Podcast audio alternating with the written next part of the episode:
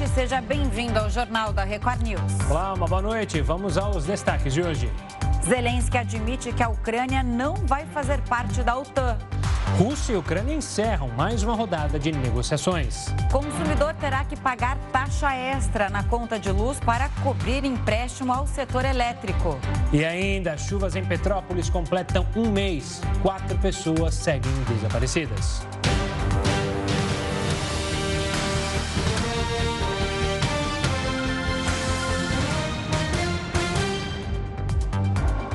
A gente abre essa edição falando do preço do petróleo Brent, que caiu 6,5%, fechou o dia abaixo dos $100. O barril atingiu o menor valor em 3 semanas. Isso acontece principalmente pelos indícios de que o fornecimento de petróleo não será interrompido. O surto de Covid-19 na China também gerou uma percepção de que a demanda não irá aumentar. O presidente Bolsonaro cobrou a Petrobras sobre o preço dos combustíveis. Vamos ao vivo até Brasília com o repórter Matheus Scavazini, que tem as apurações do dia. Matheus, boa noite. O presidente quer uma redução de preços, é isso? Isso mesmo. Boa noite, Camila, Gustavo, boa noite a todos. O presidente Bolsonaro pediu uma redução no preço dos combustíveis por conta do preço do petróleo, que caiu também no mercado internacional. Bolsonaro disse que espera que a Petrobras acompanhe a queda do barril lá fora, que chegou a atingir $140 e agora pode ser derrubado abaixo de $100. O motivo, além das questões da China, também as negociações de cessar fogo entre Ucrânia e também a Rússia. Bolsonaro já vem demonstrando há algum tempo a sua insatisfação com a Petrobras e criticou a estatal após o anúncio de um mega aumento nos combustíveis na última sexta-feira, antes da aprovação da medida que zeraria o PIS e o COFINS para diesel e gás de cozinha. A situação deixa pressionado o presidente da estatal, Joaquim Silva e Luna, e a expectativa do Planalto é que ele peça demissão do cargo para evitar desgastes em relação ao mercado. Mas nessa terça-feira, Silva e Luna, que tem formação militar, afirmou que tem uma relação de lealdade e confiança com o presidente Jair Bolsonaro e disse que não abandona a batalha e nem deixa a tropa sozinha. Vamos esperar aí os próximos dias para ver como essa situação vai se definir, essa relação aí política com a Petrobras, a ala política do governo com a Petrobras. Camila, Gustavo. Exatamente. Matheus, obrigada pelas informações. Boa noite a você e a sua equipe. Boa noite, Matheus.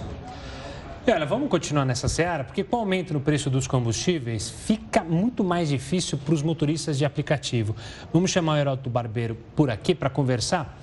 Heródoto, responde para a gente como é que ficam esses motoristas. Eu sei que você sempre circula aí pelo bairro onde você mora, aqui próximo ao centro de São Paulo.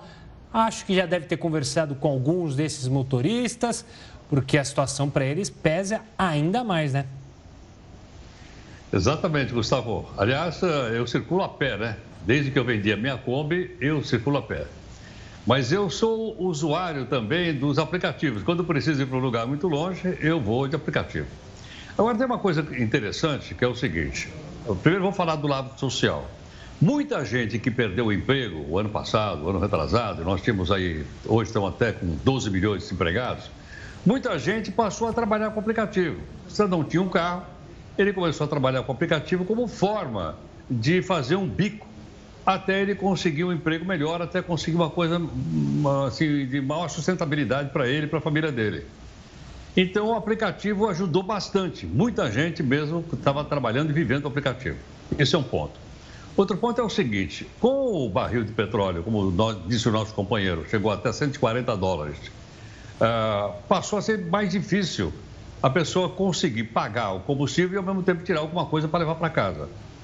Agora, o que acontece? A gente acostumou com o aplicativo. O aplicativo fez uma revolução no chamado transporte alternativo.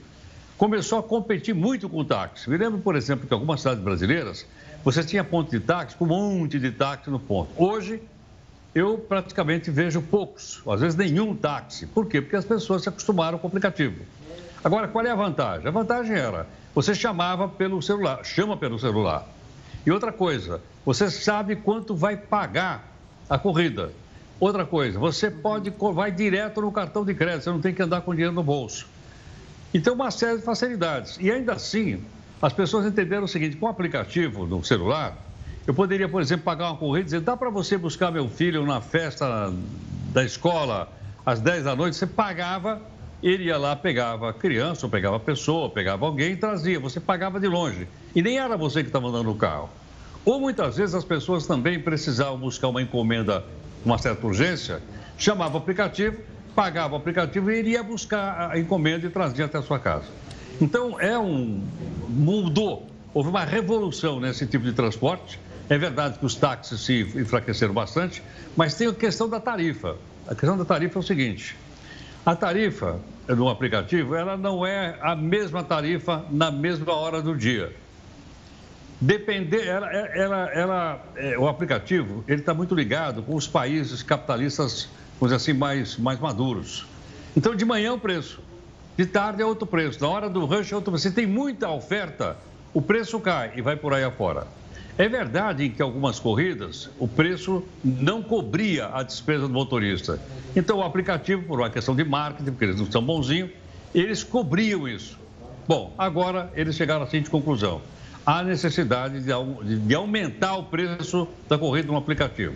E as duas maiores aí, que é Uber de um lado e a 99 de outro, chegaram à conclusão que o preço tem que ser mais ou menos 6,5%.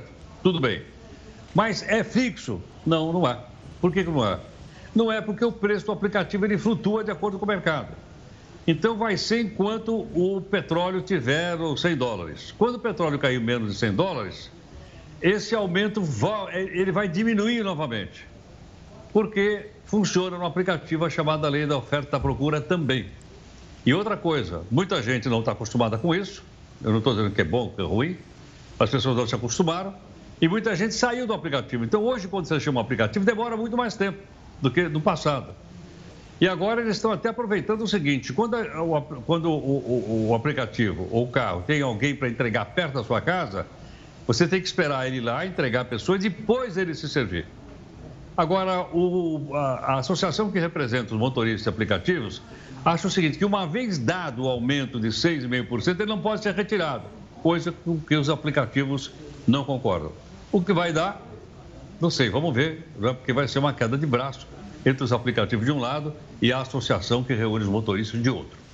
Os motoristas profissionais, eles estão reclamando bastante, né, dessas condições para trabalhar, porque tinha que compensar. Antes eles faziam muitas corridas durante o dia, assim eles conseguiam lucrar mais, mas agora essa balança e esse equilíbrio não está acontecendo, né? Então eles rodam muito para ganhar muito pouco e aí fica a dúvida, né?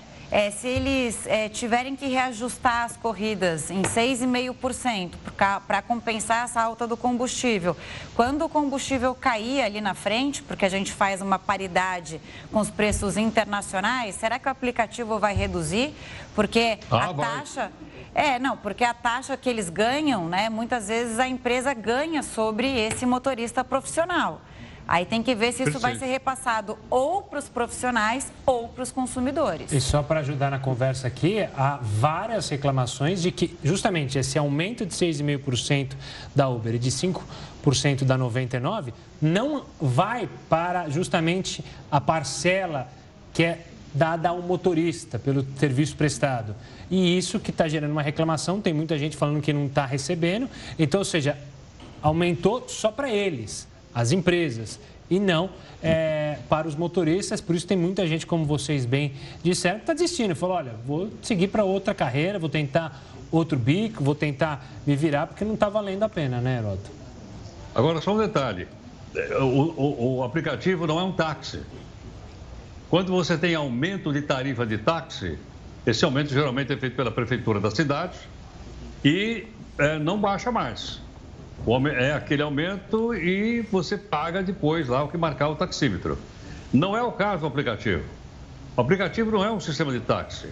As pessoas têm autorização, mas ela pode a qualquer momento, ela diz, eu não quero mais trabalhar com isso. Ela simplesmente para. Ou se ela está habilitada, ela pode voltar a trabalhar a qualquer momento. Só que o que acontece é que no aplicativo, eu não estou dizendo que é bom ou é ruim, cada um faz a sua avaliação, o preço é flutuante. O preço não é o mesmo no dia. Então, se a pessoa achar o seguinte, olha, não está dando para eu pagar gasolina, eu vou parar. Os aplicativos vão ter menos pessoas, consequentemente, eles vão ter que pagar mais, para que mais pessoas entrem, porque senão as pessoas também vão desistir de chamar o Uber ou chamar o 99. Claro. Vamos acompanhar, ó. Daqui a pouco você volta aqui para falar sobre outros assuntos dentro do Jornal da Record News. Até já. Até já, Heródoto. E o litro da gasolina chegou a ser vendido por R$ 11,56 na cidade de Jordão, no Acre. Com um dos valores mais altos de todo o Brasil, taxistas do estado já consideram a possibilidade de encerrar as atividades. É o que a gente estava tentando explicar aqui. Em Jordão, o valor é mais alto devido ao isolamento da cidade, que depende do transporte aéreo e fluvial. Outros municípios do Acre registraram um litro da gasolina acima dos R$ 10. O PROCON e o Ministério Público do Estado iniciaram operações para fiscalizar e notificar postos de combustíveis que estariam abusando no preço.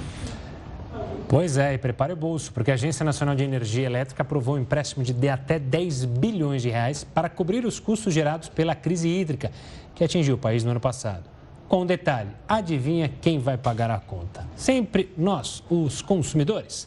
Para entender mais sobre esse tema, a gente conversa agora com Virgínia Parente, professora do Instituto de Energia e Ambiente da Universidade de São Paulo. Virgínia, uma boa noite, obrigado pela participação aqui conosco. Explica para o pessoal de casa por que o empréstimo da ANEEL para as empresas, quem vai ter que pagar a conta é ele, pobre consumidor que já sofre com os aumentos do combustível também. É verdade, Gustavo, Thaís, prazer estar com vocês. De fato, bem, no final é a gente que paga, não é? Agora, a ideia é entender por que eles estão sugerindo que as empresas distribuidoras tomem esse empréstimo.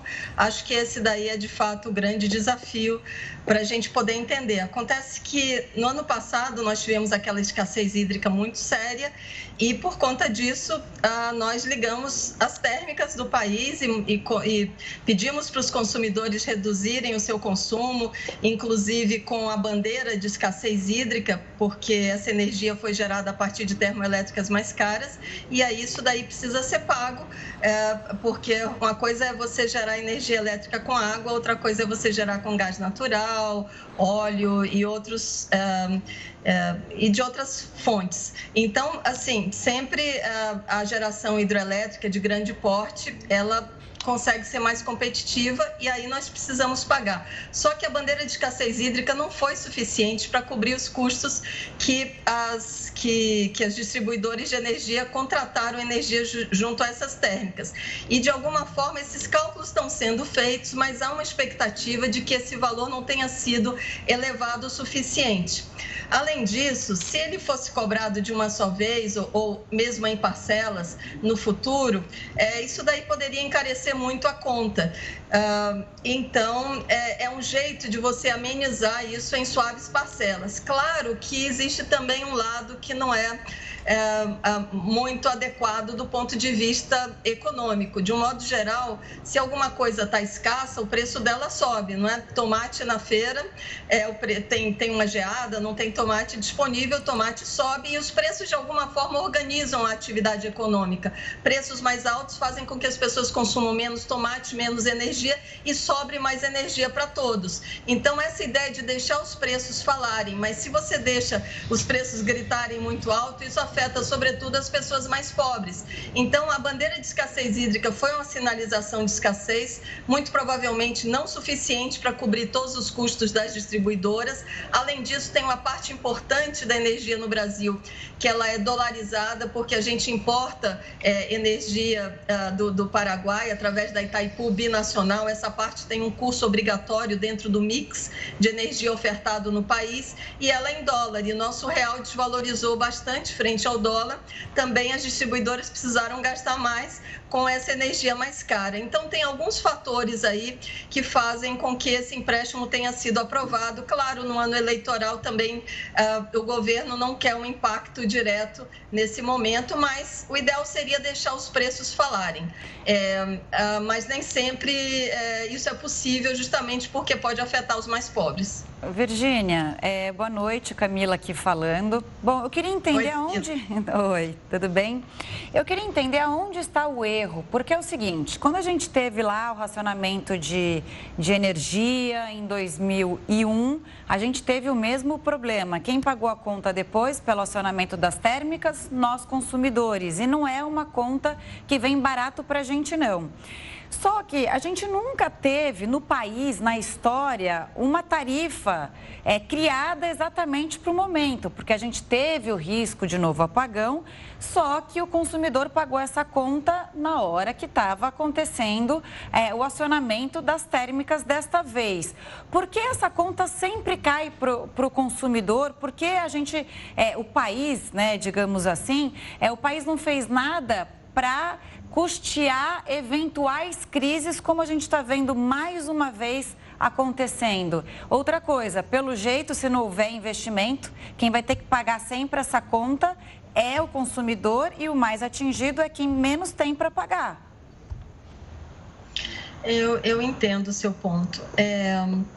Assim, de alguma forma...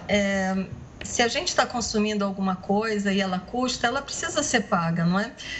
O governo poderia ser dono dessas empresas, de todas elas, isso seria e poderia dizer, olha, vou cobrar isso então através de tributos, do imposto de renda.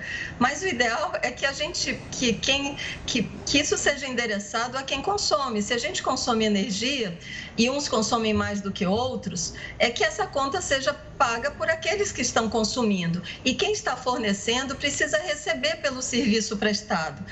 Concordo com você a perspectiva de dizer, puxa, mas a gente depende tanto da hidroeletricidade e às vezes não tem chuva, será que a gente não deveria ter diversificado mais os ovos em outras fontes, incluir mais eólicas, incluir mais térmicas a bagaço de cana, que é uma energia também renovável, e nós já temos o equivalente a uma Itaipu em bagaço de cana sendo gerada, né? Sobretudo em São Paulo e adjacências. Então, sim, a gente pode fazer esse dever de casa, precisamos diversificar o portfólio, mas energia custa, e além disso, energia também é uma fonte de arrecadar tributos, porque na nossa conta de energia tem uma mordida importante de tributação. Então, assim, é difícil dizer, em outros países, eventualmente, essa tributação é maior ou menor, não é? Em vários países é menor do que no nosso, seria ideal que o nosso também se reduzisse, mas assim, energia de graça não existe, os prestadores de serviço de distribuição precisam receber, aqueles que investiram em hidrelétricas precisam receber, não é? Aqueles que investiram em térmicas precisam receber, então a gente precisa pagar por esse serviço. A questão é, estamos pagando razoável em termos de média mundial ou não? Nossa indústria está deixando de ser competitiva por uma questão de preço da energia, nós estamos mais sujeitos a risco ou menos sujeitos.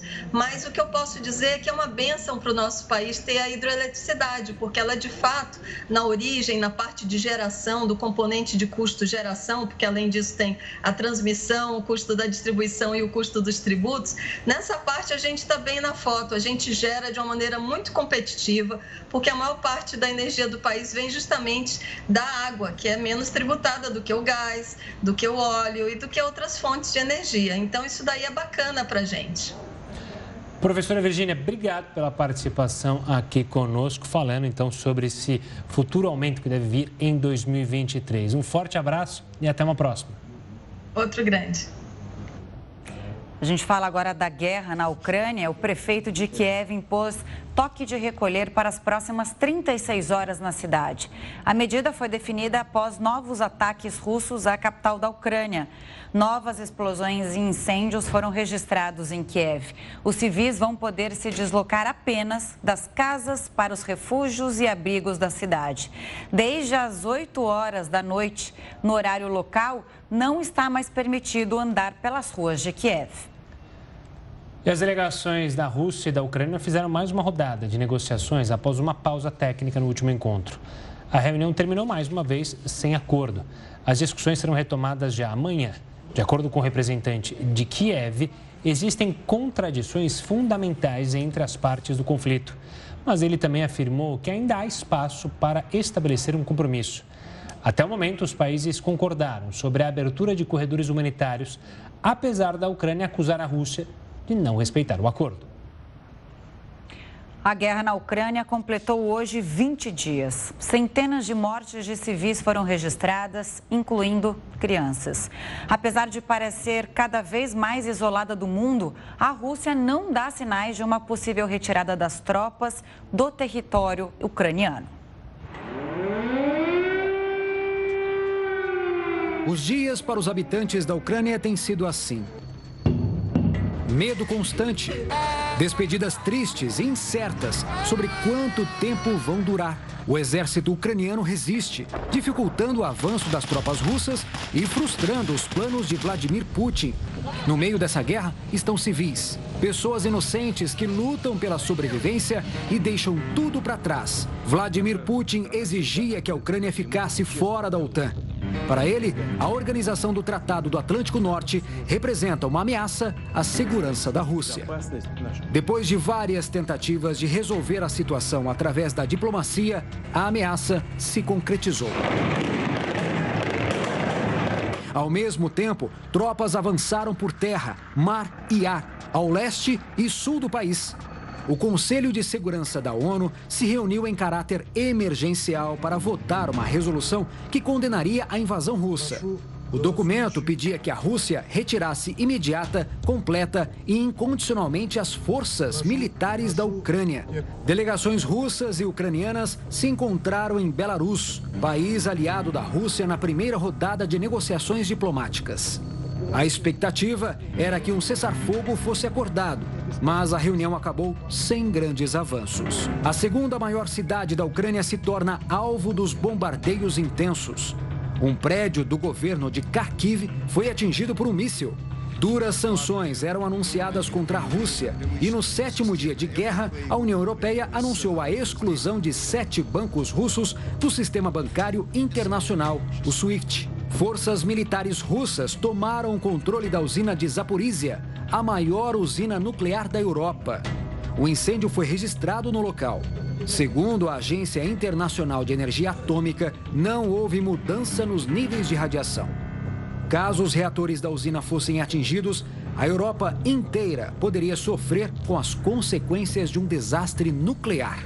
Enquanto a terceira rodada de negociações entre Rússia e Ucrânia evoluíam para um acordo de corredores humanitários, um ataque em Irpin, cidade próxima a Kiev, matou 8 pessoas. Novos ataques foram registrados, entre eles um míssil ucraniano que atingiu a região separatista de Donetsk. A Ucrânia nega o ataque.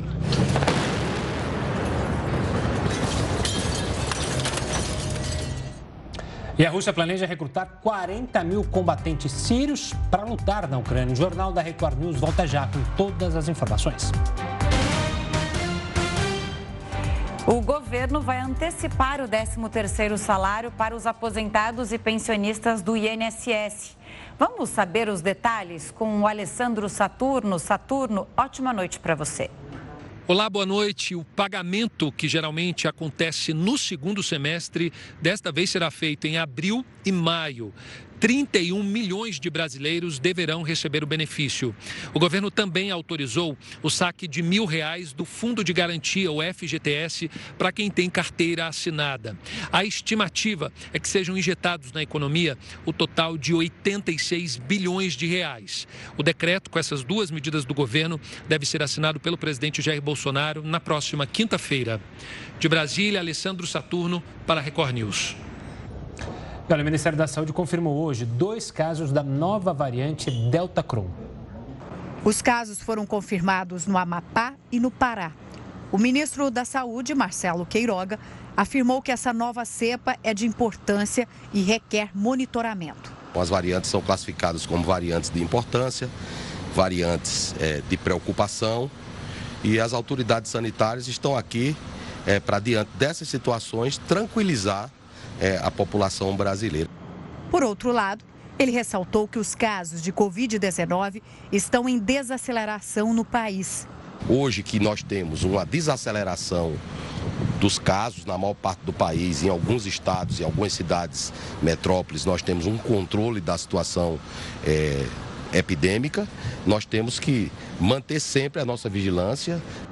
Queiroga também afirmou que a medida mais indicada para o momento é a dose de reforço da vacina contra a Covid-19. Depois da confirmação dos novos casos da Deltacron, o governador do Distrito Federal, Ibanez Rocha, afirmou que se houver aumento de casos, o uso de máscara voltará a ser obrigatório por lá.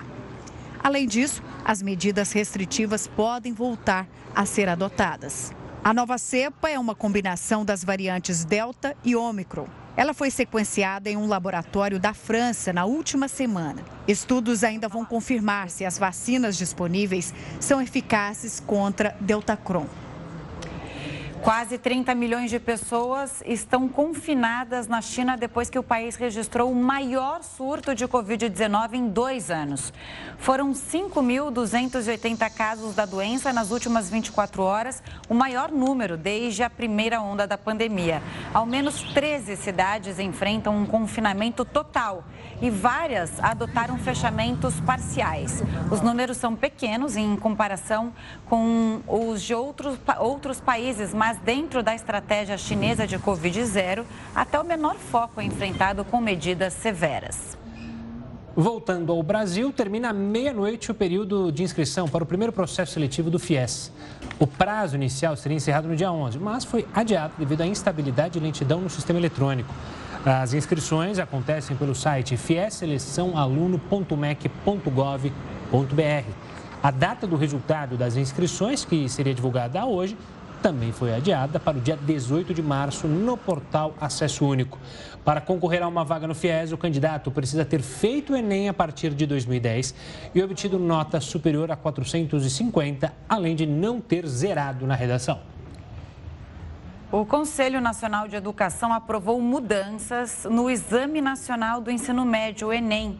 Para entender todos os detalhes desse novo formato, o Jornal da Record News recebe Maria Helena Guimarães de Castro, que é presidente do Conselho Nacional de Educação. Maria Helena, bem-vinda ao Jornal da Record News, um prazer recebê-la aqui. Bom, foi o Conselho Nacional de Educação que aprovou essas mudanças. Queria que a senhora explicasse quais são as principais. Bom, boa noite Camila, boa noite Gustavo, um prazer estar aqui com vocês. Veja, o Conselho Nacional está discutindo essas mudanças no Enem praticamente desde o início de 2020, final de 2019, começo de 2020. Nós começamos a discutir a partir da aprovação do novo ensino médio, porque tanto o novo ensino médio como a nova base comum curricular, elas exigem alterações no futuro do Enem, a partir de 2024. Então, o Conselho está apenas cumprindo aquilo que está previsto na norma, né? Agora, o parecer que foi aprovado no Conselho, ele só tem valor legal junto aos conselhos estaduais depois da homologação pelo ministro da Educação. Esse parecer ainda não foi homologado, ele foi aprovado ontem em audiência pública, sessão aberta, né? E traz como principais mudanças que foram bastante conversadas, dialogadas o tempo todo com o MEC. O MEC tem um grupo de trabalho do Enem, nós fizemos várias reuniões, participamos das reuniões do grupo de trabalho, que é conduzido pelo Ministério da Educação, fizemos várias audiências públicas lá no Conselho Nacional de Educação e as principais mudanças são uma prova que tem uma primeira etapa, o primeiro dia da prova, a primeira etapa que avalia a formação geral básica, que está previsto no novo ensino médio, uma prova que avalia as 4 áreas do conhecimento e com uma prova de redação. E no segundo dia da prova, ou na segunda etapa da prova, o exame será dividido em 4 áreas que também foram definidas em conjunto com o grupo do Ministério da Educação, da Secretaria de Educação Básica, e aí o aluno, então, deverá escolher uma única área para fazer prova, né? Essa é a diferença, porque até agora o Enem era uma prova única e igual para todos. E a partir de 2024, o aluno terá a opção de escolher a segunda parte do Enem, o segundo dia do Enem, de acordo com o itinerário que ele cursar no novo ensino médio. Essa é a grande mudança, Camila. Presidente, uma boa noite da minha parte também. Essas mudanças já vão começar a valer a partir de quando? Já na próxima prova muda tudo de uma vez? Essas mudanças serão escalonadas? Vão precisar de uma adaptação, digamos assim? Ou já começa a valer quando transformar, quando mudar, muda tudo de uma vez? Olha, Gustavo, as mudanças começam a partir de 2024 e elas devem ser escalonadas, porque o órgão responsável pelas matrizes do Enem é o INEP. Então, cabe ao INEP definir essas matrizes, o detalhamento da prova. O próprio Ministério da Educação, no grupo de trabalho do Enem, está fazendo uma série de detalhamentos que não cabem ao Conselho Nacional. O que cabe ao Conselho Nacional é definir as diretrizes gerais, que foi o que nós fizemos, né? Agora, o detalhamento é especificamente decisão do Ministério da Educação, e as matrizes da prova dependem do INEP. De acordo com o parecer do Conselho, essas mudanças começam a partir de 2024, mas deverão, aos poucos, né? Nós temos assim um processo de mudança gradual que vai até 2030. Né? Agora, quem vai definir o que muda já em 2004 é o INEP. De todo modo, em 2024, o Enem deverá ser diferente do Enem de hoje. É um Enem que deverá avaliar de acordo com o desenho do novo ensino médio, quer dizer, uma primeira parte comum para todos os alunos e uma segunda parte de acordo com os itinerários dividido em 4 áreas do conhecimento. Então, as mudanças começam em 2024. Agora, será algo escalonado. Por exemplo, há uma previsão de que gradativamente as provas sejam digitais. Provavelmente não será possível fazer isso em 2024. A previsão de que a prova use até plataformas adaptativas. Esse é um aspecto importante das avaliações internacionais, mas que dependem de muitos investimentos.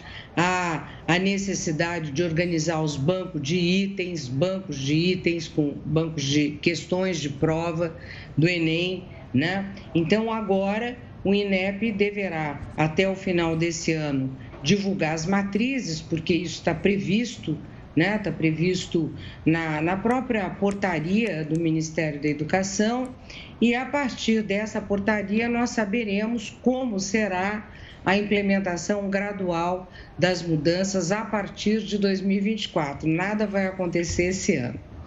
Maria Helena, como você disse, o Enem de hoje é diferente do que vai ser o Enem daqui a uns anos. Como também é diferente do que foi, por exemplo, na minha época, né? O Enem, ele não era usado como peso para você entrar numa faculdade. Aí eu venho tentar entender essas mudanças na seguinte vertente. O Enem, ele vai exigir mais medidas discursivas, escolhidas pelo próprio aluno. É uma exigência interpretativa maior daquele estudante, e vem uma preocupação seguida disso, que a gente tem vindo da pandemia, 2 anos de pandemia, e muitos alunos não conseguiram estudar nesse tempo, né? Alunos que deveriam ter aulas online, muita gente não teve acesso a essas aulas online, e também tem aluno que não conseguiu acompanhar todo o conteúdo dado nesse período. Então, eu queria que você avaliasse essa situação atual do Enem e se era hora de mudança mesmo que seja daqui a 2 anos. Não, você tem toda a razão, é uma preocupação grande de todos os educadores devido à pandemia. Mas nós sabemos que a reforma ela estava prevista para começar a ser implantada em 2021, o ano passado. Ela foi adiada para este ano, né? A vantagem desse novo ensino médio é que é um novo modelo, um sistema mais atraente para os alunos, com um currículo mais atual, que valoriza a cultura digital, as competências digitais, as novas competências e habilidades do século XXI, o saber fazer, o raciocínio lógico, o raciocínio crítico, né? A criatividade do aluno, a abertura para o novo, né? Então, é cada vez mais... Os processos avaliativos, eles buscam avaliar competências e habilidades que requerem dos alunos a mobilização dos seus conhecimentos e habilidades para resolver problemas, né? É menos decoreba e muito mais a capacidade do aluno aprender a pensar. De outro lado, as avaliações no mundo todo, elas cada vez mais se apoiam em perguntas abertas, itens abertos, né? Que alguns chamam de questões discursivas e não apenas itens de múltipla escolha. Assim é, por exemplo, no próprio Saeb, que é uma avaliação feita pelo INEP, foi feita no ano passado, em dezembro do ano passado, e no Saeb o próprio INEP já incluiu algumas perguntas abertas para os alunos, porque uma das grandes dificuldades que nós observamos nos estudantes do Brasil é a enorme dificuldade para escrever, compreender o texto, fazer uma leitura adequada, uma interpretação adequada dos textos. Os nossos alunos, eles perderam o hábito de leitura, de interpretação e de escrita. E nós sabemos que a leitura, a escrita e os conceitos básicos de matemática, o raciocínio lógico de matemática, são as competências cognitivas mais importantes para o desenvolvimento futuro de todos os alunos. Claro. Então, as mudanças que estão sendo propostas, elas são mudanças, digamos, que estão alinhadas com todas as tendências curriculares. Agora, o aluno que está saindo da pandemia, ele terá, se ele tiver agora uma boa recuperação, uma boa recomposição das aprendizagens, com o novo ensino médio, ele começará desde o primeiro ano a ter o projeto de vida, a pensar no seu itinerário. Esse aluno será muito mais estimulado a ter um protagonismo, né? É um momento em que o aluno terá voz na escola, a partir de agora, com o novo ensino médio, com o projeto de vida. Então, nós acreditamos que o novo ensino médio será, inclusive, um estímulo para que esses alunos que estão iniciando agora o novo ensino médio, que eles tenham um engajamento, um compromisso, um interesse maior com a aprendizagem e não ficar naquela aprendizagem academicista, curricular, e o aluno não saber para que ele está aprendendo, para que serve o que ele está aprendendo. Entendeu? Resta saber se eles vão estar preparados, né? Acho que tem que ser uma preocupação dos pais também e da própria escola, que os alunos corram atrás do prejuízo desses últimos 2 anos e também que eles se adaptem a essa mudança na maneira em aplicar a prova. Mas, Maria Helena, obrigada pela participação aqui no nosso jornal. Volte sempre. Boa noite. Muito obrigada. Obrigada, Camila. Obrigada, Gustavo. Boa noite. Boa noite a todos os ouvintes da Record News. Obrigada. Boa noite, Marilena. Uma ONG revelou que a Rússia vai recrutar cerca de 40 mil combatentes do exército sírio e de milícias aliadas para lutarem na Ucrânia. Oficiais russos que participaram da intervenção de Moscou em 2015 aprovaram a candidatura de metade dos inscritos, que já possuem experiência em combates em áreas urbanas. De acordo com o Observatório Sírio para os Direitos Humanos, o salário dos sírios pode chegar a 1.000 euros, enquanto no país deles variam entre 13 e 32 euros por mês. Os sírios que ficarem feridos nos combates vão ter direito a 7.700 dólares de indenização. Já as famílias dos combatentes que forem mortos podem receber 16.500 dólares. O presidente americano Joe Biden vai a Bruxelas na semana que vem para uma reunião extraordinária da OTAN. Segundo a secretária de imprensa dos Estados Unidos, o encontro vai acontecer no dia 24 de março e tem como objetivo tratar a guerra na Ucrânia e os custos econômicos das sanções contra a Rússia.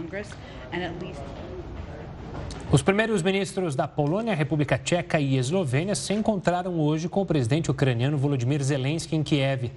Esta é a primeira vez que líderes de outros países visitam a capital desde o início da guerra. A viagem simboliza o apoio das três nações à Ucrânia.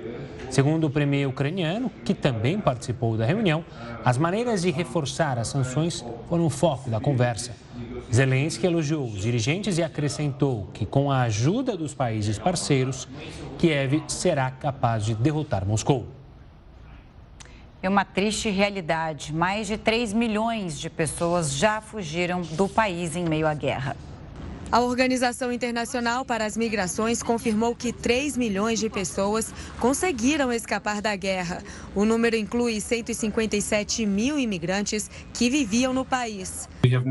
Atingimos agora a marca de 3 milhões em termos de movimentos de pessoas da Ucrânia para países vizinhos. A grande maioria dos que fogem é de mulheres e crianças. 1 milhão e 400 mil crianças já saíram do país, segundo a UNICEF. Desde que a guerra começou, quase uma criança se tornou refugiada a cada segundo. A Agência de Refugiados da ONU informou que mais de 1 milhão e 800 pessoas cruzaram a fronteira para a Polônia. Mas o número de refugiados não para de crescer. Romênia, Hungria e Moldávia também receberam um número importante de ucranianos. O Comitê Internacional da Cruz Vermelha alertou sobre a situação das pessoas que ainda estão no país. Centenas de milhares de pessoas permanecem sem ajuda, não podem deixar a cidade, estão essencialmente sendo sufocadas sem ajuda. Olha, o secretário-geral da OTAN, Jens Stoltenberg, afirmou hoje que está preocupado que a Rússia tente criar um pretexto para usar armas químicas na Ucrânia. Stoltenberg chamou de mentira absoluta as alegações da Rússia sobre laboratórios biológicos e armas químicas na Ucrânia. This is just another lie. Esta é apenas mais uma mentira. E estamos preocupados que Moscou possa realizar uma operação de bandeira falsa, possivelmente incluindo armas químicas. O secretário-geral da OTAN foi enfático ao dizer que qualquer uso de armas químicas pela Rússia seria uma violação do direito internacional. Apesar disso, ele se recusou a falar que esse tipo de ação russa poderia atrair uma resposta militar da OTAN. Stoltenberg também disse que a aliança vai continuar a enviar armas e mantimentos para os ucranianos.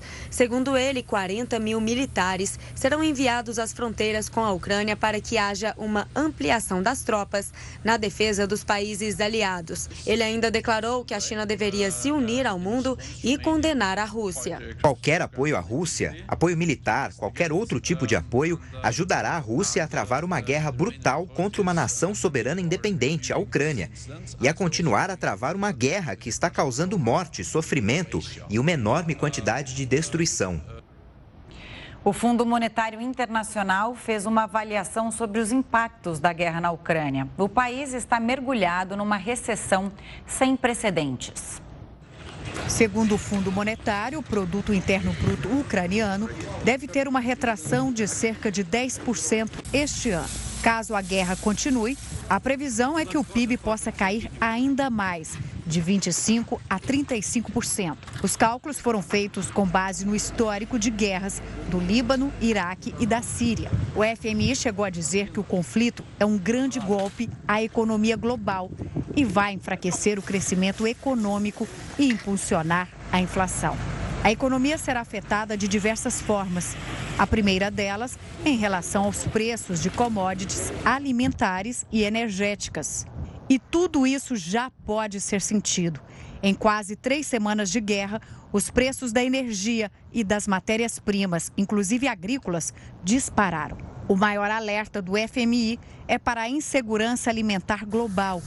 De acordo com o fundo, as exportações vão ficar comprometidas, principalmente a de alimentos essenciais, como o trigo. Isso ocorre porque a Ucrânia e a Rússia estão entre os maiores exportadores de trigo do mundo. Os dois representam cerca de 1/3 do comércio mundial desse cereal. E quanto mais durar a guerra, mais as exportações ficarão comprometidas.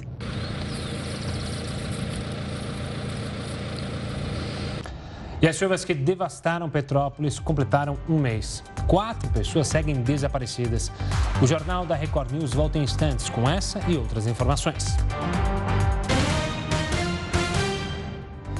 A tragédia de Petrópolis completa um mês hoje. 233 pessoas morreram. A repórter Adriana Oliveira tem mais informações sobre a situação das buscas neste momento. Oi, Adriana, boa noite. Boa noite, Camila e Gustavo. Os bombeiros ainda fazem buscas por 4 desaparecidos. O Lucas Rufino, de 20 anos, o Antônio Carlos dos Santos, de 56, Heitor dos Santos, de 61 e o Pedro Henrique Braga, de 8 anos. 3 deles estavam nos ônibus, que foram arrastados pela chuva para dentro de um rio. A cidade imperial corre contra o tempo para voltar ao normal. Os principais centros comerciais reabriram. Petrópolis ainda tem 600 desabrigados e dados da Defesa Civil indicam que 60% dos moradores estão em áreas de risco. Eu volto com vocês, Camila e Gustavo. Obrigado, Adriana. E olha, a Rússia anunciou que vai disponibilizar recursos para tentar compensar as sanções que afetam a economia do país. Durante reunião com a comissão do governo russo, o primeiro-ministro Mikhail Mishustin informou que o apoio econômico será de 1 trilhão de rublos.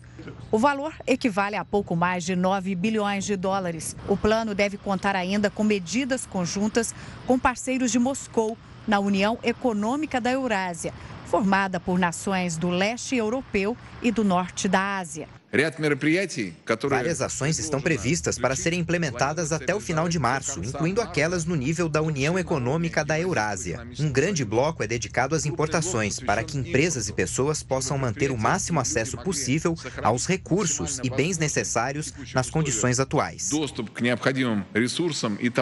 Entre as práticas estão o aumento do limite máximo para a importação de mercadorias, com isenção de impostos, a definição de bens de consumo, principalmente alimentos e remédios, como prioridades durante o desembaraço aduaneiro, além da simplificação dos procedimentos nos postos de controle. A economia russa sofre os impactos das sanções impostas pelo Ocidente em retaliação à invasão da Ucrânia. Desde o início do ataque ao país vizinho, o rublo registrou queda de 1/3 no valor em comparação ao dólar. A população também já sente alguns dos efeitos das punições do Ocidente, como a alta no preço de produtos básicos e o risco de perda de empregos. O embaixador da Rússia na ONU disse que vai criar uma resolução humanitária para pôr fim ao conflito com a Ucrânia. Vamos chamar o Heródoto Barbeiro? Heródoto, o que esse diplomata quis dizer, hein?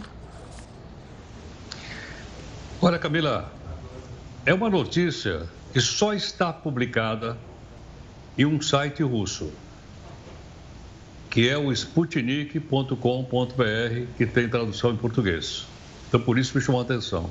Ele diz, é uma coisa muito importante, eu creio, no caminho da paz. Vassili Nebensia, representante permanente da Rússia na ONU, referiu que amanhã, quarta-feira, o país vai apresentar no Conselho de Segurança das Nações Unidas um projeto de resolução para resolver o conflito da Ucrânia. Vou repetir. Ele está dizendo que amanhã a Rússia vai apresentar no Conselho de Segurança da ONU, essa é a Assembleia Geral, uma proposta de paz com a Ucrânia. A Rússia vai apresentar no Conselho um projeto de resolução humanitária sobre a Ucrânia, que incluirá um apelo para cessar fogo negociado, anunciou aos jornalistas hoje o representante permanente da Rússia. Então, se isto aqui se consolidar, isso aqui é um site oficial, né, patrocinado pelo governo russo, isso vai dar um passo importantíssimo para a gente saber para onde essa guerra está indo e se amanhã no Conselho de Segurança da ONU pode ou não haver uma proposta de cessar fogo. Não vamos esquecer o seguinte, dessa vez é a Rússia que está propondo. A outra reunião do Conselho que teve, que procurava inclusive condenar a Rússia pelo ataque contra a Ucrânia, o Conselho não foi para frente. Nós já explicamos aqui que tem 5 países que são do Conselho permanente que têm direito de veto. A Rússia, a China, a Inglaterra, a França e os Estados Unidos. Quando há uma votação e um desses 5 veta para, foi o que aconteceu. O governo russo vetou e a resolução não foi para frente. Depois, nós tivemos aquela reunião na Assembleia Geral, em que todos os países votaram. E lá a Rússia teve uma derrota grande, porque mais de 140 países, a ONU tem uns 190 mais ou menos, votaram contra a Rússia. Então, esta proposta que está sendo divulgada pela própria Rússia, provavelmente, é fruto da negociação que aconteceu durante todo o dia de hoje entre a representação da Ucrânia e a representação da Rússia por videoconferência. E provavelmente eles devem ter chegado a alguma solução, a algum acordo. Senão, a Rússia não ia se arriscar a aparecer lá no Conselho de Segurança da ONU, fazer uma proposta e ver essa proposta não ir para frente. Portanto, me parece o seguinte, nessa direção, nesses passos, em direção pelo menos ao cessar-fogo, me parece, eu estou até torcendo para isso, que isso realmente se concretiza porque a informação vem da Rússia e está no site russo chamado Sputnik. Nós estamos a poucas horas da reunião da ONU de amanhã e certamente amanhã a gente vai saber se isso progrediu ou não. E vamos saber também, é bom ficar atento, se de fato for votado, como os países vão votar, né? Como Itamaraty, por exemplo, vai se posicionar essa resolução apresentada pela Rússia. Ver o texto na íntegra e saber como é que os países, e principalmente o nosso país, vai votar, porque isso vai dizer muito, né, Heródoto? Mas vai depender fundamentalmente do voto da Ucrânia, porque eles vão levar essa proposta do Conselho de Segurança, mas obviamente destinada à Ucrânia. E veja bem, o que os russos estão fazendo também? Eles estão expondo isso à opinião pública mundial. Provavelmente a proposta deve conter alguma coisa favorável, senão eles não iriam se arriscar no Conselho de Segurança da ONU, porque obviamente vai estar lá o representante da Ucrânia, se ele disser não, pronto, parou por aí. Então, não adianta você fazer uma proposta que eu não vou aceitar. Agora, a proposta, pelo que está escrito aqui no site russo, é o seguinte. Primeiro passo, cessar fogo, que é a coisa mais importante nesse momento, principalmente para evitar essa destruição que nós estamos mostrando por aí. E mais, os russos são craques em destruir cidades. Não vamos esquecer que, recentemente, na chamada Guerra da Síria, que é uma guerra civil, o governo do ditador lá, Bashar al-Assad, pediu aos russos que liquidassem com a cidade de Alepo e a Força Aérea Russa não teve dificuldades. Tal volume de poder que eles têm, eles acabaram com a cidade, com todo mundo lá dentro. Então, eles têm tradição em acabar com cidades, Alepo é apenas uma, outras também, e, obviamente, agora eles estão na beira de Kiev. Praticamente cercaram a cidade de Kiev como um todo. Talvez até seja por causa disso que hoje o presidente da Ucrânia, Zelensky, disse que a Ucrânia não vai participar da OTAN. Dizem, ué, mas ele mudou de opinião? Provavelmente. Por quê? Porque quando você está em guerra, as coisas mudam muito rapidamente. E alguma coisa que você fala no começo de uma guerra, não quer dizer necessariamente que você pode sustentar durante todo esse tempo. Vai depender de vitórias ou de derrotas militares. E como a gente sabe, a Rússia tomou já grande parte do território da Ucrânia. Vamos ver o que é que vai acontecer amanhã no Conselho de Segurança, se a gente vai ou não ter alguma esperança de colocar um ponto final na matança aí.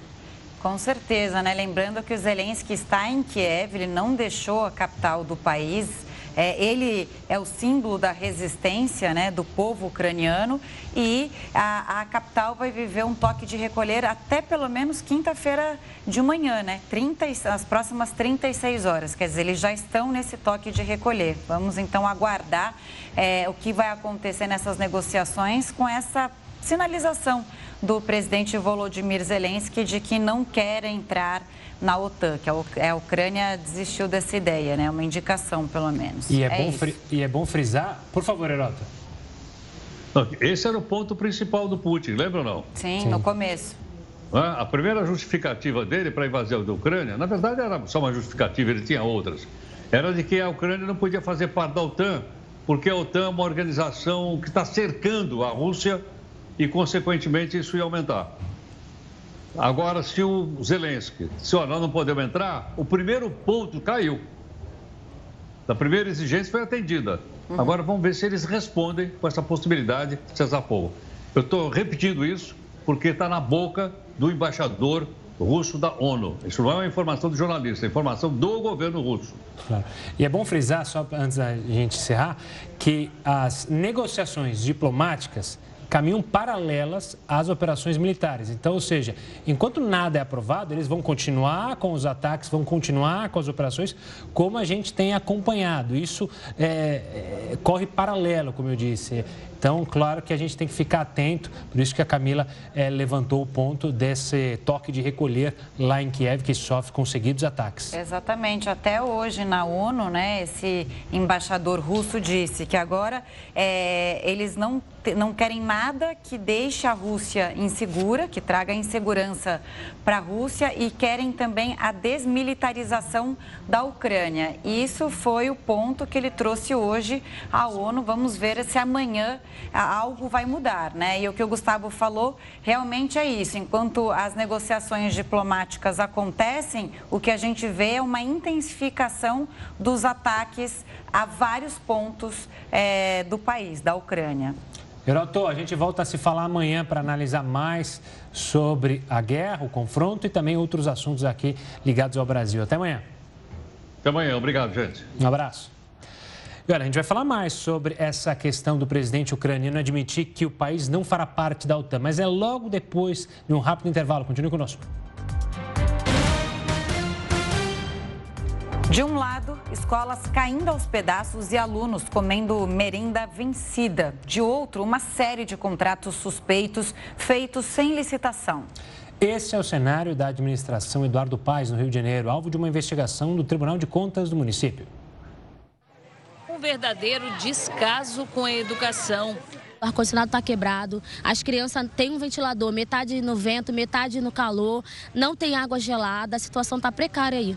Mães dos alunos da rede municipal de ensino não poupam críticas à situação das escolas do Rio, administradas por Eduardo Paes.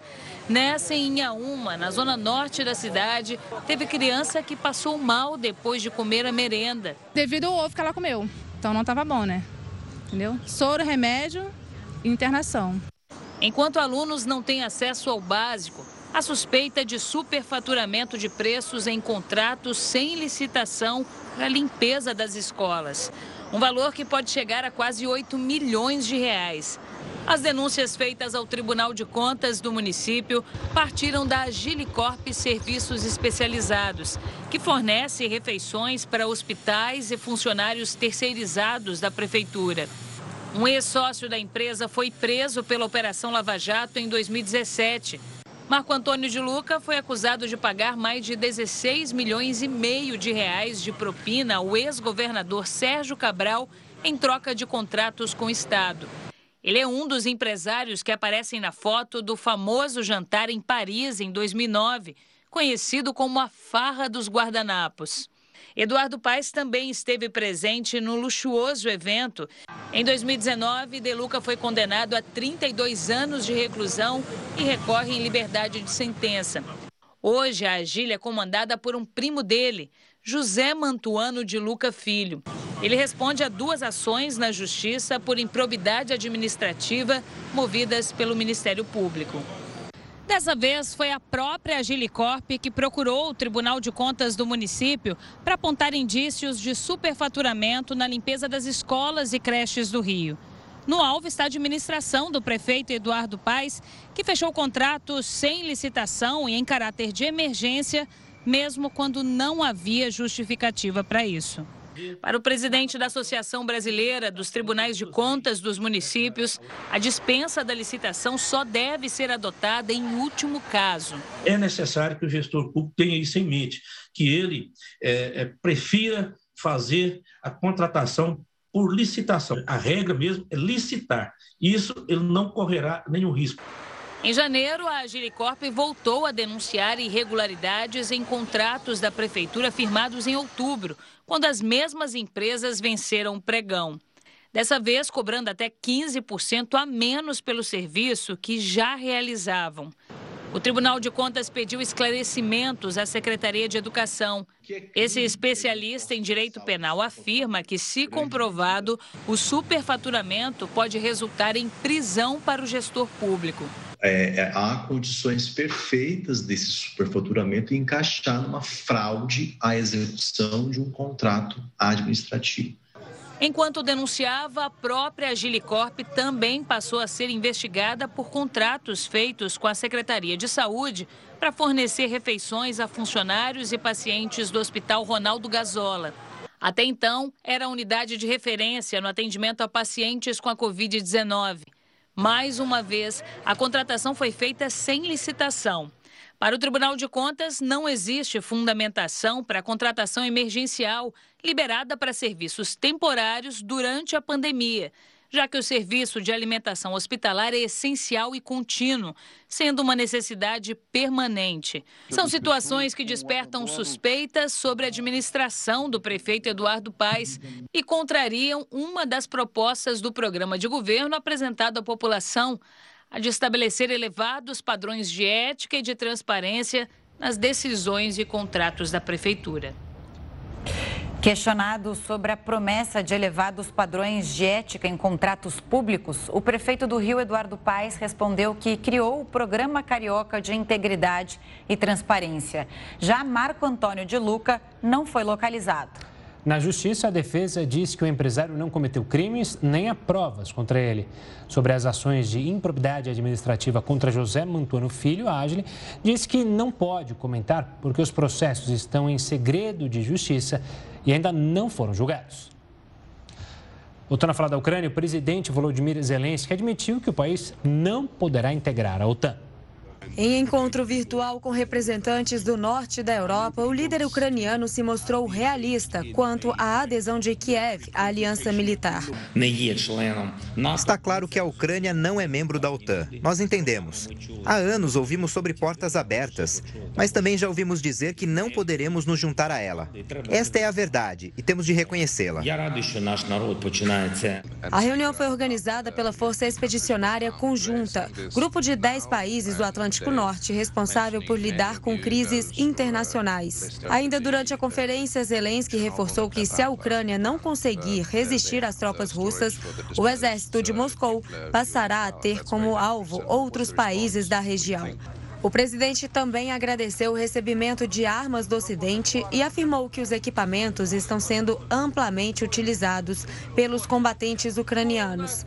Apesar disso, ele criticou mais uma vez a recusa por parte da OTAN em implementar uma zona de exclusão aérea no território da Ucrânia.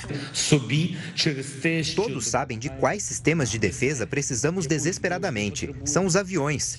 Sem seus esforços, estaríamos em uma situação difícil. Estou novamente grato por isso, mas vocês devem entender que precisamos de mais. Vamos falar mais sobre essa crise, conversar agora com o Sidney Leite, então, professor de Relações Internacionais nas Faculdades Integradas Rio Branco. Professor, boa noite, bem-vindo ao Jornal da Record News. Agora há pouco, Putin descartou por um comunicado oficial qualquer acordo de cessar fogo. Isso no dia em que Zelensky, como a gente acabou de ver, admitiu que a Ucrânia não fará parte da OTAN. Quer dizer, deu uma sinalização, deu um passo atrás. Mas Putin parece não estar disposto a um acordo de paz ainda. Não, o Zelensky, em primeiro lugar, é um prazer estar aqui na Record News. O presidente da Ucrânia se mostra muito contraditório algumas vezes, não é? Seria algo bastante, digamos assim, inusitado que ele abrisse mão, né, exatamente da causa que leva à própria resistência do povo ucraniano, que é a independência, a autonomia para a Ucrânia tomar as decisões sobre os seus destinos. No caso, por exemplo, ser ou não membro da OTAN, ser ou não membro da União Europeia. Então, o que nós percebemos agora é que o Zelensky, como negociador, estadista, estrategista, ele não tem a mesma competência que tem para levar adiante uma comunicação, não é, com a população em defesa da nação, da nacionalidade ucraniana, né? E isso tem, de alguma forma, né, prorrogado esse conflito. Chegamos a 20 dias de um conflito. É claro que quando se começa uma guerra, não se sabe quando ela vai terminar. Mas a expectativa, enfim, de todos os lados envolvidos nesse conflito, dos atores, é que fosse uma guerra muito mais rápida, né? Lembremos que, além do fato mais importante, que é a perda de vidas, uma guerra é muito onerosa, né? E é onerosa para todos os atores envolvidos. Professor, uma boa noite da minha parte também. Olhando agora para o lado russo, a Rússia também, ao começar essa guerra, deu vários motivos para o início dessa guerra. Muitos analistas questionam esses motivos. Até a relação da OTAN, muitos analistas mencionam que a Ucrânia nem estava próxima de fato, se juntar à OTAN. Havia vários problemas relacionados, até a OTAN mencionava isso. E aí tem a desmilitarização, tem a desnazificação. Fica difícil entender o que Putin quer, fica em dúvida se ele quer de fato essas exigências ou se ele quer tomar um controle maior de países que foram irmãos da Rússia ou que foram membros da União Soviética? Tanto essa quanto a pergunta anterior me parece decisivas para a gente entender por que chegamos a 20 dias de um conflito. Na verdade, o Putin joga com alguns planos, né? Um plano A, um plano B e um plano C. De alguma forma, ele já é vitorioso na ocupação de um território que interessa muito à Rússia imperial, interessava a Rússia imperial, interessou a União Soviética e a Rússia após queda do Muro de Berlim, que é aquela região do Mar Negro, que vai até a cidade de Odessa. Então, praticamente todo o antigo, digamos assim, a antiga fronteira antes do início da guerra entre a Rússia e a Ucrânia já está sob domínio direto ou indireto da Rússia. Kiev sempre foi uma variável de um plano B de tomada da capital e imposição e criação de um governo que seria uma espécie de marionete dos interesses russos, não é? Nunca esteve no primeiro escopo do plano estratégico de Putin dominar a cidade de Kiev e dali fazer uma ocupação permanente. Ele sabe que essa ocupação permanente no passado trouxe inúmeros prejuízos para a própria União Soviética. Lembremos da ocupação do Afeganistão, entre outras, né? Então, na verdade, o que o Putin quer uma lista bastante ampla, tá? Que tem no topo exatamente impedir que a Ucrânia caia sob a área de influência do Ocidente, do ponto de vista militar, via OTAN, do ponto de vista econômico, via União Europeia, e ampliar o território russo para uma área não só de segurança, mas uma área também de grande interesse econômico, de fluxo comercial, que é toda aquela região, não é, que está ali até a cidade de Odessa, não é? Então, o Putin tem um pacote, um verdadeiro combo, não é? De objetivos. E ele vai lidando com limites e possibilidades de acordo com a realidade da própria guerra, que não é uma guerra fácil, né? É uma guerra que, inclusive, a resistência ucraniana, ela está surpreendendo as forças militares russas. Então, ele vai administrando, né, digamos assim, o que confere a Putin ser muito mais tático do que estratégico, né? O que eu estou querendo dizer? Ele vai administrando segundo a lógica da realidade, ele vai delineando as suas ações, né? Mas ele não abriu mão né, de nenhuma vírgula dos seus objetivos iniciais. A gente viu, acabou de ver na excelente matéria da Record News que o presidente da Ucrânia, ele dá informações um tanto quanto contraditórias, não é? O que gera uma grande instabilidade, inclusive para os seus aliados ocidentais. Professor, quando a gente olha esse combo que o senhor está dizendo, é mais ou menos assim, uma comparação que a gente pode fazer. A Rússia chega lá no fast food e fala, eu quero refrigerante, batata frita, o sanduíche e a sobremesa. E a Ucrânia está ali reivindicando uma batatinha, né, em relação às negociações. A Ucrânia está dizendo, eu não quero mais ser atacada e quero manter o meu território como está. Tudo bem, eu posso até abrir mão de me aproximar do Ocidente, que isso tornaria a Rússia insegura. Agora, aquela narrativa da Rússia de dizer, não, não queremos um país, a Ucrânia destruída, a gente quer um povo forte, unido, isso já ficou para trás também, né? Na verdade, você usou uma palavra que a gente tem utilizado bastante e ela é bem explicativa, é bem didática. É uma narrativa, é uma construção ideológica da realidade, não é? A gente estudando a história da Ucrânia, desde o final da Idade Média, quando se estrutura o Império Russo, a Rússia, o centro do poder, nunca reconheceu a Ucrânia como um povo soberano independente. Né? Para o nosso telespectador, né, ter uma noção, mesmo intelectuais russos, intelectuais da época da União Soviética, consideravam a língua ucraniana um dialeto russo. E sempre se considerou, do ponto de vista russo em relação à Ucrânia, como se a Ucrânia fosse uma Rússia menor, né?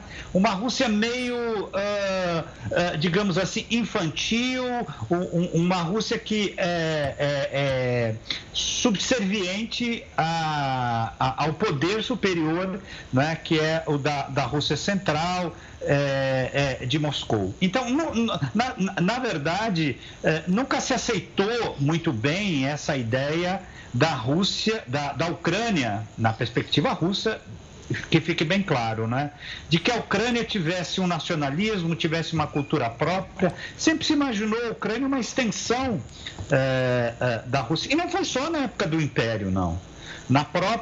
Durante a Revolução, desde o início, a Revolução Russa de 1917, ela reprimiu o movimento de independência da Ucrânia, lá em 17 até 1919. E continuou durante toda a existência da União Soviética e com a ascensão de Putin e tudo que ele representa, o nacionalismo russo, né, as forças militares, né, na verdade se deu continuidade a essa percepção de que a Ucrânia não deveria, não pode, né, e não deverá ter autonomia em relação aos interesses estratégicos da Rússia, que não são só militares e de segurança. Eu lembro também um fator histórico, né? A Ucrânia é uma grande produtora de grãos que são muito importantes para alimentar a Rússia. Desde sempre, desde a época do Império, da época da União Soviética, né? Então, o nacionalismo ucraniano, ele sempre teve que lidar, né, com o fato de estar ao lado ou de um império, né, ou de uma superpotência política e ideológica como a União Soviética e agora uma superpotência militar, não é? Professor, que é a Rússia. Uhum. Perdão, professor, o senhor consegue já criar cenários que podem ocorrer ou imaginar cenários no pós-guerra? Porque, obviamente, a gente espera e a guerra uma hora vai terminar. Quais seriam os cenários possíveis? O Ocidente vai ficar definitivamente isolando a Rússia, mesmo com o final da guerra? A Rússia deve se aproximar da China? O presidente Zelensky fala que não vai parar por aqui, não vai parar na Ucrânia essa dominação russa.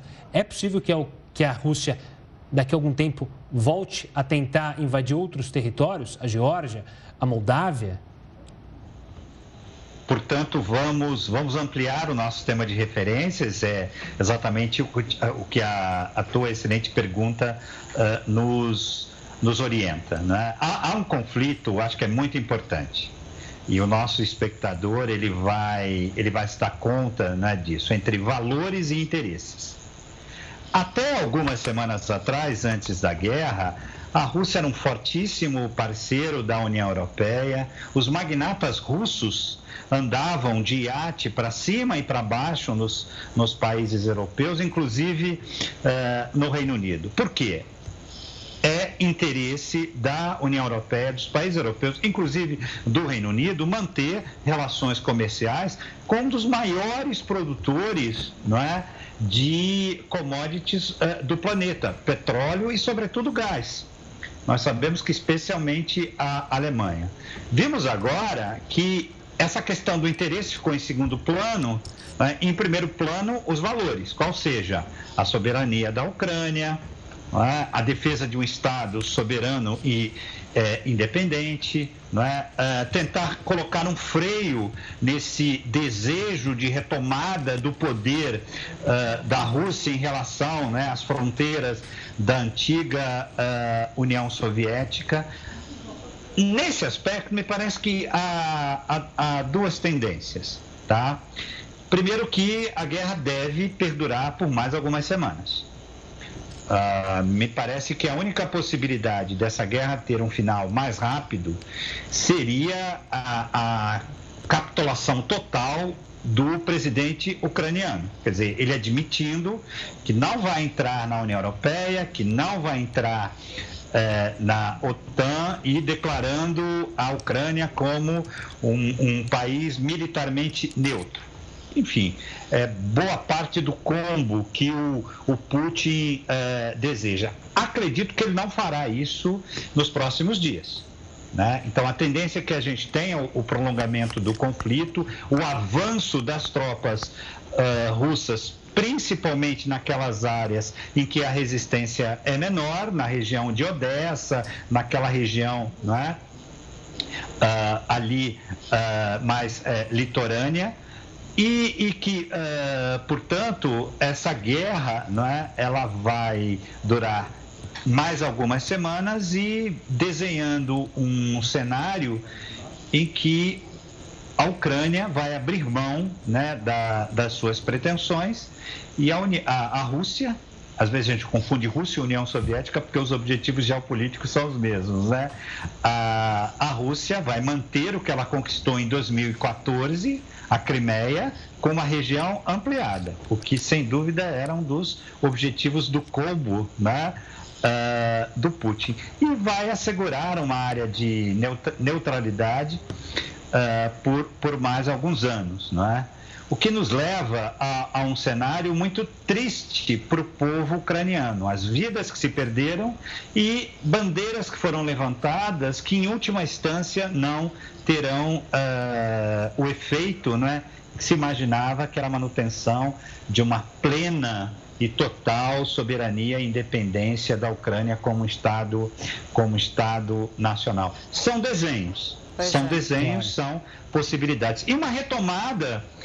eu não diria imediata, mas dos interesses do Ocidente, passando por cima dos valores. O interesse do petróleo, o interesse do gás, o interesse dos investimentos dos grandes magnatas russos, não é? Porque, infelizmente, se perdem vidas, mas se tem por trás um grande cenário, não é, de interesses, muitas vezes, inconfessáveis. Sim, com certeza. Professor, parece uma volta ao passado mesmo, né? Não é à toa que a gente confunde, às vezes fala Rússia, União Soviética.